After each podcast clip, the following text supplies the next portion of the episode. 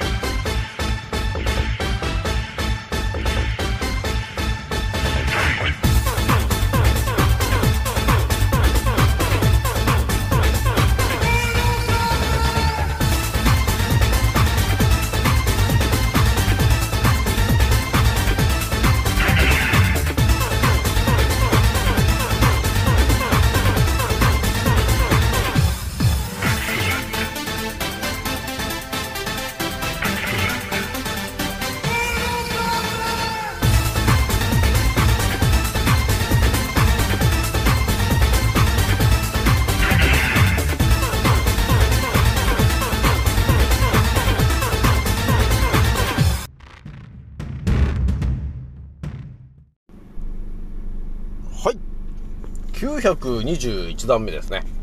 創造船オメガ号、宇宙一の免疫力マスター、青木丸でございます。今から話すことは、私の個人的見解と、おとぎ話なので決して信じないでくださいね。はい。ではですね、今回ね、一発目にね、ちょっとお伝えしときたいのがですね、今日まあ私一日の中でちょっと不思議な話があったんですけど、ちょっとその話しようかなと思ったんですよ。まあ不思議な話っつってもね、あのー、まあ不思議な話をね、一発目しますけどもね。で、二つ目にね、ちょっとお伝えしておきたいのが、まあさっきね、スタイフもあの撮ったんですけど、スタイフのラジオね、撮った、撮ったんですけど、えーこの地球でね、この当たり前と常識のエリアで、に住んでる、まあ、住んでるというか、当たり前と常識の考え方の人って、えー力と力でぶつかり合った時に、やはり力の強弱で勝ち負けが決まるんだよねっていう話を思ってると思うんですけど、えーメインのね、アンカーラジオさんを聞いてる皆さんはですね、その、えー力と力の強弱というのはあくまで当たり前と常識のエリアの考え方なんですよね、と。私が語るのはですね、当たり前と常識を超えた世界の、えー話を皆さんに、えー基本することになっていますので、えー力と力がぶつかる。そして、えー当たり前と常識を超えたような話で考えたときに、えー何が見えてくるのかっていう話をね、しようかなと思ったんですよね。これ結構ね、役立つからね、皆さん。これこれもほんとね、知ってるか知らないかなんですけど、役立っちゃうんだろうなと思うんですよね。そうじゃですね、私のアンカーラジオさんは、現在ね、71,369回再生、突破しておりますと。皆さん、聞いてくれてありがとうという感じなんですよね。じゃあ早速ね、ちょっとお伝えしていくんですけど、いや、今日ね、まあ仕事してる時に、私の会社にいろんなそのまあ、荷物とかね、そういうものをトラックで運んでくる人が、まあいるわけですよ。運送屋さんがね。でまあ、結構運送屋さんとは結構話するんですよ。まそれが初めての人とは別に話するんだけど、今日ね、えー来た人が、日本人じゃなかったんですよね。そうそうそう。日本人じゃなかったんですよ。今日来た人がね。あれ？なんか日本人じゃないぞ。なんか変な、変な日本語だぞ。片言みたいな日本語だぞ。でも日本語うまいな。結構これ、結構住んでるな、日本に。と、えー、いう感じを受けたんですよね。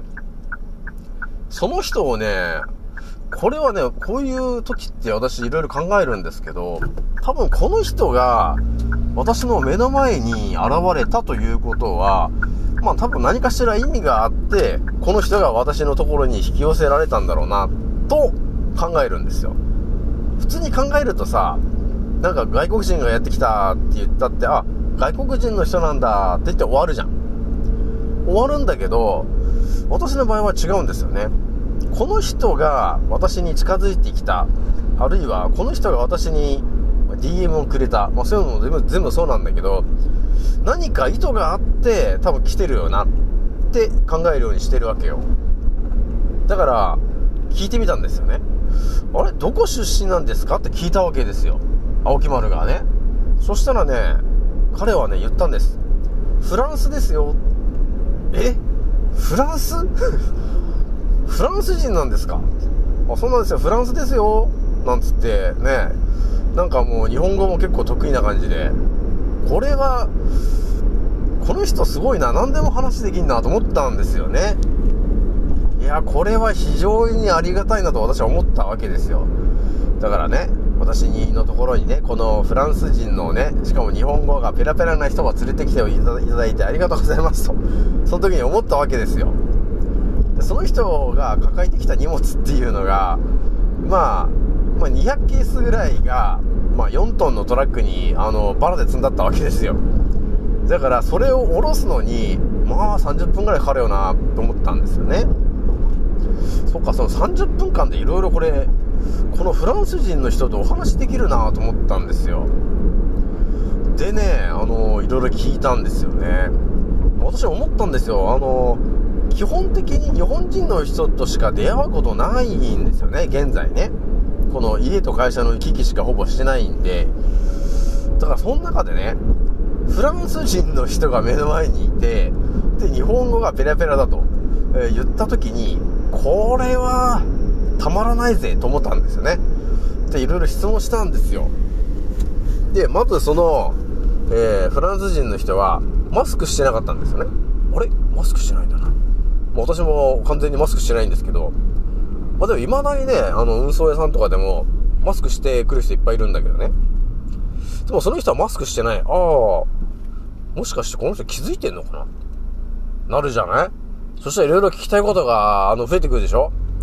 だから、あの、いろいろ聞いたんですよ、まずは。フランスってあれですよね、結構あの、えー暴動というか、あの、国が言ってることに対して、国民が、あの、反抗するみたいな、ストライキみたいなの多いですよねって聞いてみたらですね、そうだね、やっぱり向こうはね、日本とはね、違うんだよね。やっぱりね、嫌だと思ったら嫌だっていう感じなんですよ、みたいな 感じだったわけよ。あ、本当なんだよなと思うよね。そうするとね。あの、YouTube とかでさ、よく流れてるじゃない。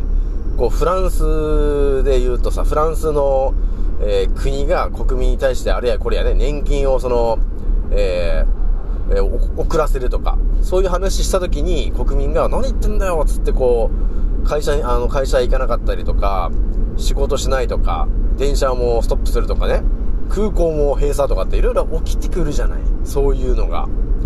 そういう話も、やっぱり、目の前にフランスの人いるから聞いたら、じゃそうなんですよね。やっぱりね、あの嫌なものは嫌なんですよ、と。っていう話なんで、あ、そうなんだよね、やっぱね、って思ったんですよ。で、また続けて聞いたのが、じゃああれですかと、日本人、日本人ってどうな、どう思ってます？って聞いたらですね、日本人は本当静かですよね。何も言わないですよねって言ってる。いや確かにそうだよね。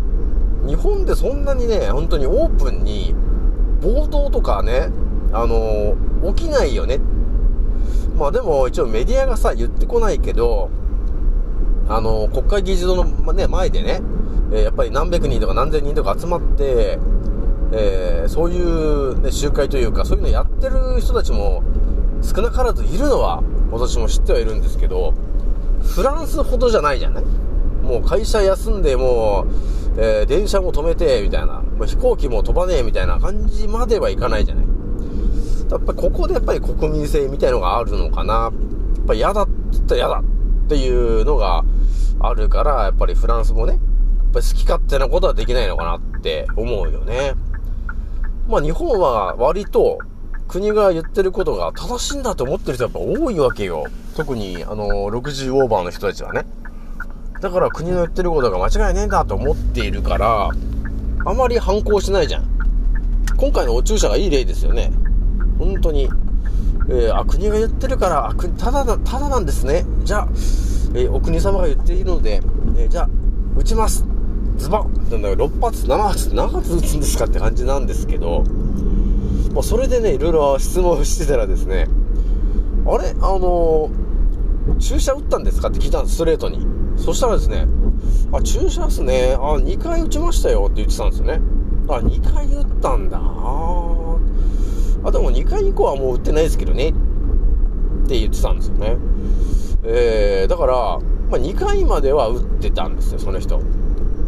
で、一応その人はどういう考え方してるのかなと思って、このコロコロちゃんについて、あの、どう思ってますか？って聞いたらですね、まあ、ちょっとまだね、あの、その人完全に覚醒してないんだなって思ってたのが、やっぱりね、あの、進化するウイルスみたいなんですよねって。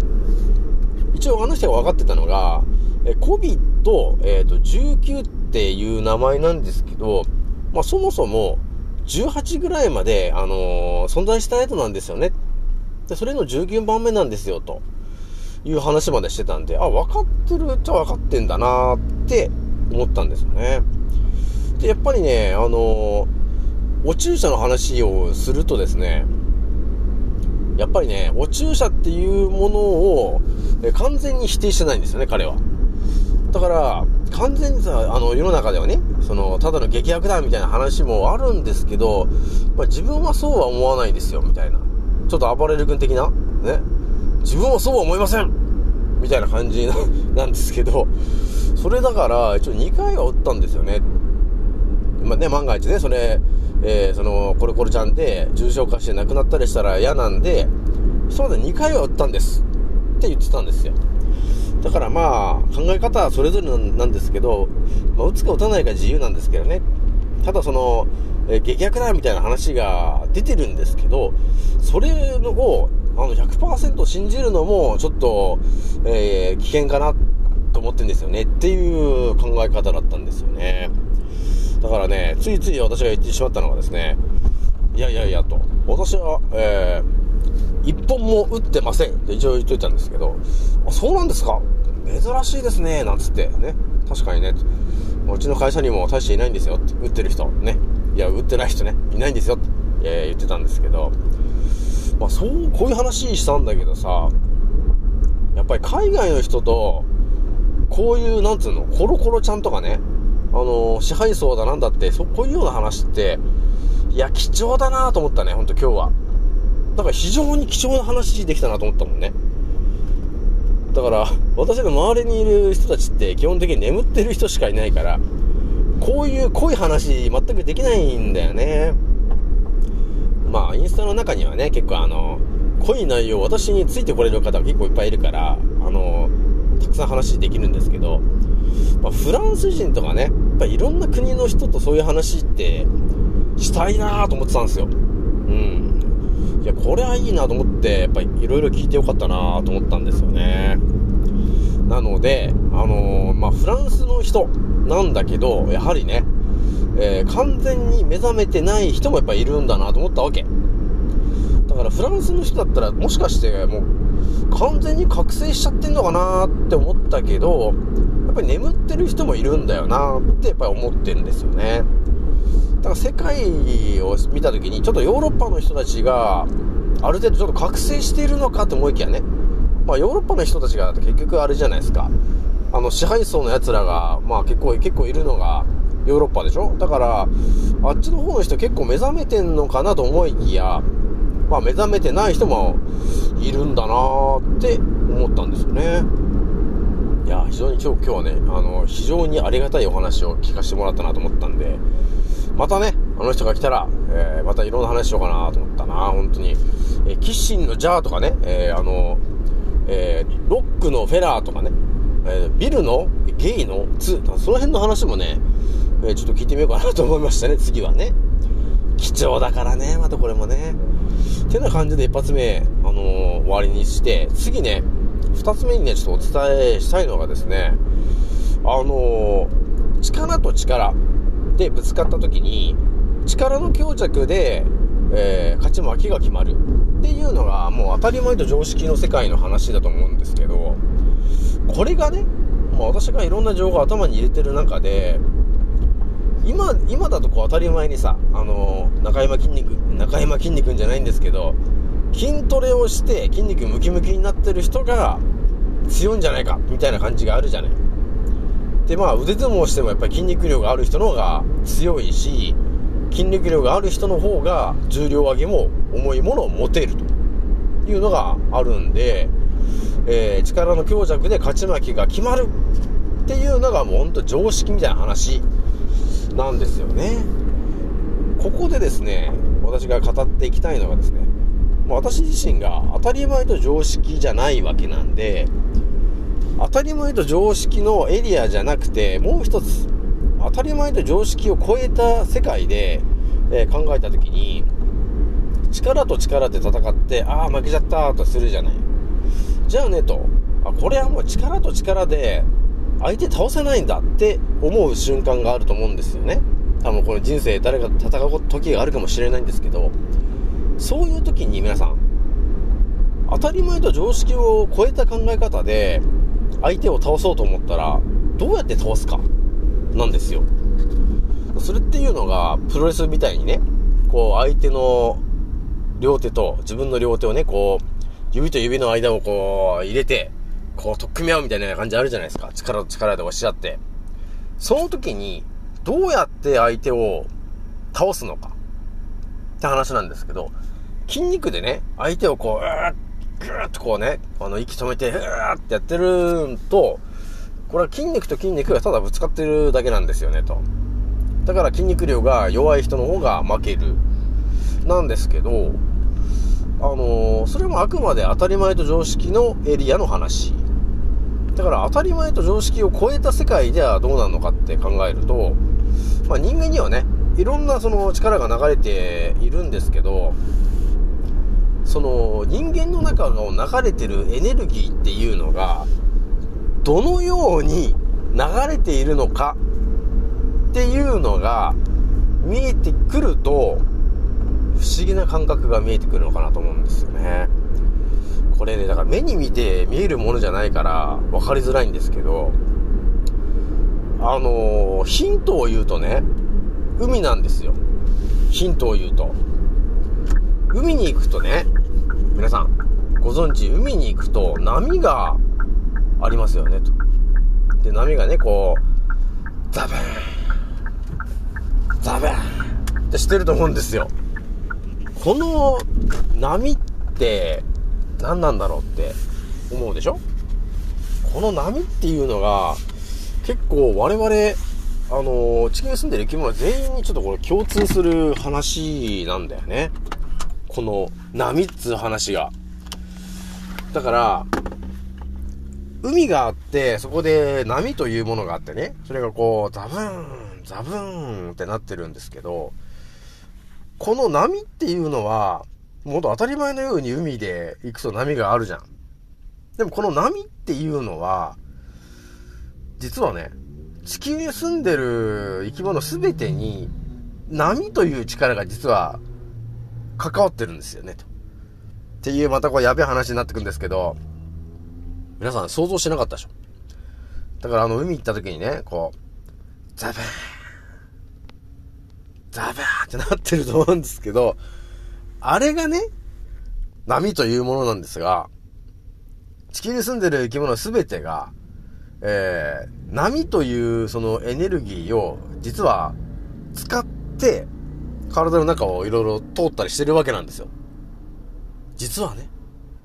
だから体の中に本当は流れている波を、えー、捉えることによって、その波にですね、自分のそのエネルギーを、えー、付け加えることができるんですよね、というところがあるんですよ。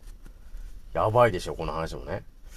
だから波にこう自分のエネルギーを付け加えて、相手に伝えることができればですね、筋肉と筋肉を超越したエネルギーが相手に伝わることになるんですよね。やべえ話してると思うんですけど、なので、こう、プロレスみたいにこう、取っ組み合うじゃないですか。で、指と指をね、相手の、相手の指と自分の指を合わせて、力で、うーってやって、ね、息を止めて、うーってやってるけど、えー、全然相手をさせない。どうする？波を使えばいいんですよ、ということになるわけなんですよね。じゃあ、どうやって波作るんですか？青木村さんって思うじゃない。いいですか皆さん？海は、ね、波というものをね、やってると思う、やってると思うんですけど、海の波って何ですかと？海というものが顔だとしたらですよ、皆さん。海というものが顔だとしたら、波は何ですかというふうに考えるわけですよ。そうするとさ、出てくるのが、呼吸じゃないかと思うんだね、これが。ね？海が顔だとしたらですよ。じゃあ波って何ですか？呼吸でしょ？まさに肺みたいな感じじゃない？吸って、吐いて、吸って、吐いてですよね。これ、あの、海が呼吸しているような話話ですよね、と。ね、だから肺が膨らんで縮んで、膨らんで縮んで。まさに波というのは呼吸なんですよね、と。いうことが見えてくるでしょだから我々が本当は当たり前のようにね、あのーまあ、呼吸してると思うんですけど、この呼吸っていうのが、実は本当に見えてないんですけど、呼吸することによって、体の中にこの波を打たしてるわけなんですよ、と。いや、これもね、いや、本当に皆さん、私が到達したから皆さん話してるけど、普通私もね、到達しなかったよ、本当にこれ。体の中を呼吸することによって波が通ってんですよ。だから、さっきのね、あの、プロレスラーに戻りましょう。えー相手の手と自分の手を、えー組んで、要するに、ふーっとこう息を止めて、うーってやってると思うんですけど、呼吸止めてるよね。だから、波が起きてないんですよね、ということになってくるんですね。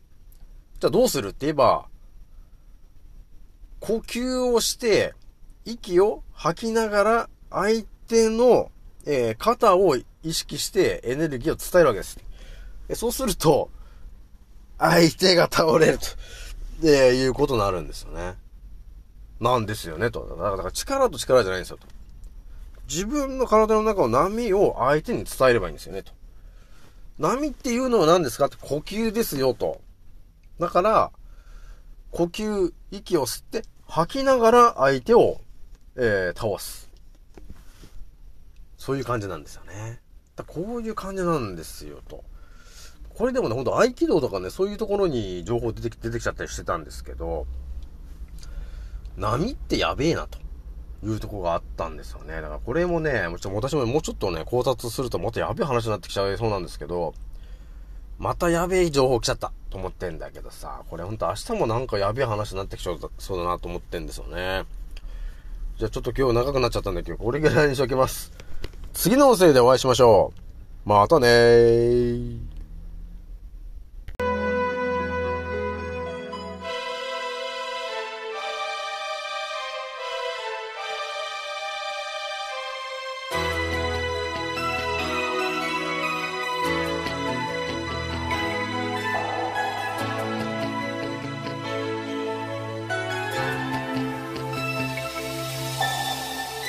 銀河のの中のその一つで光が生まれ遥かな旅を続け僕の上に今たどり着く。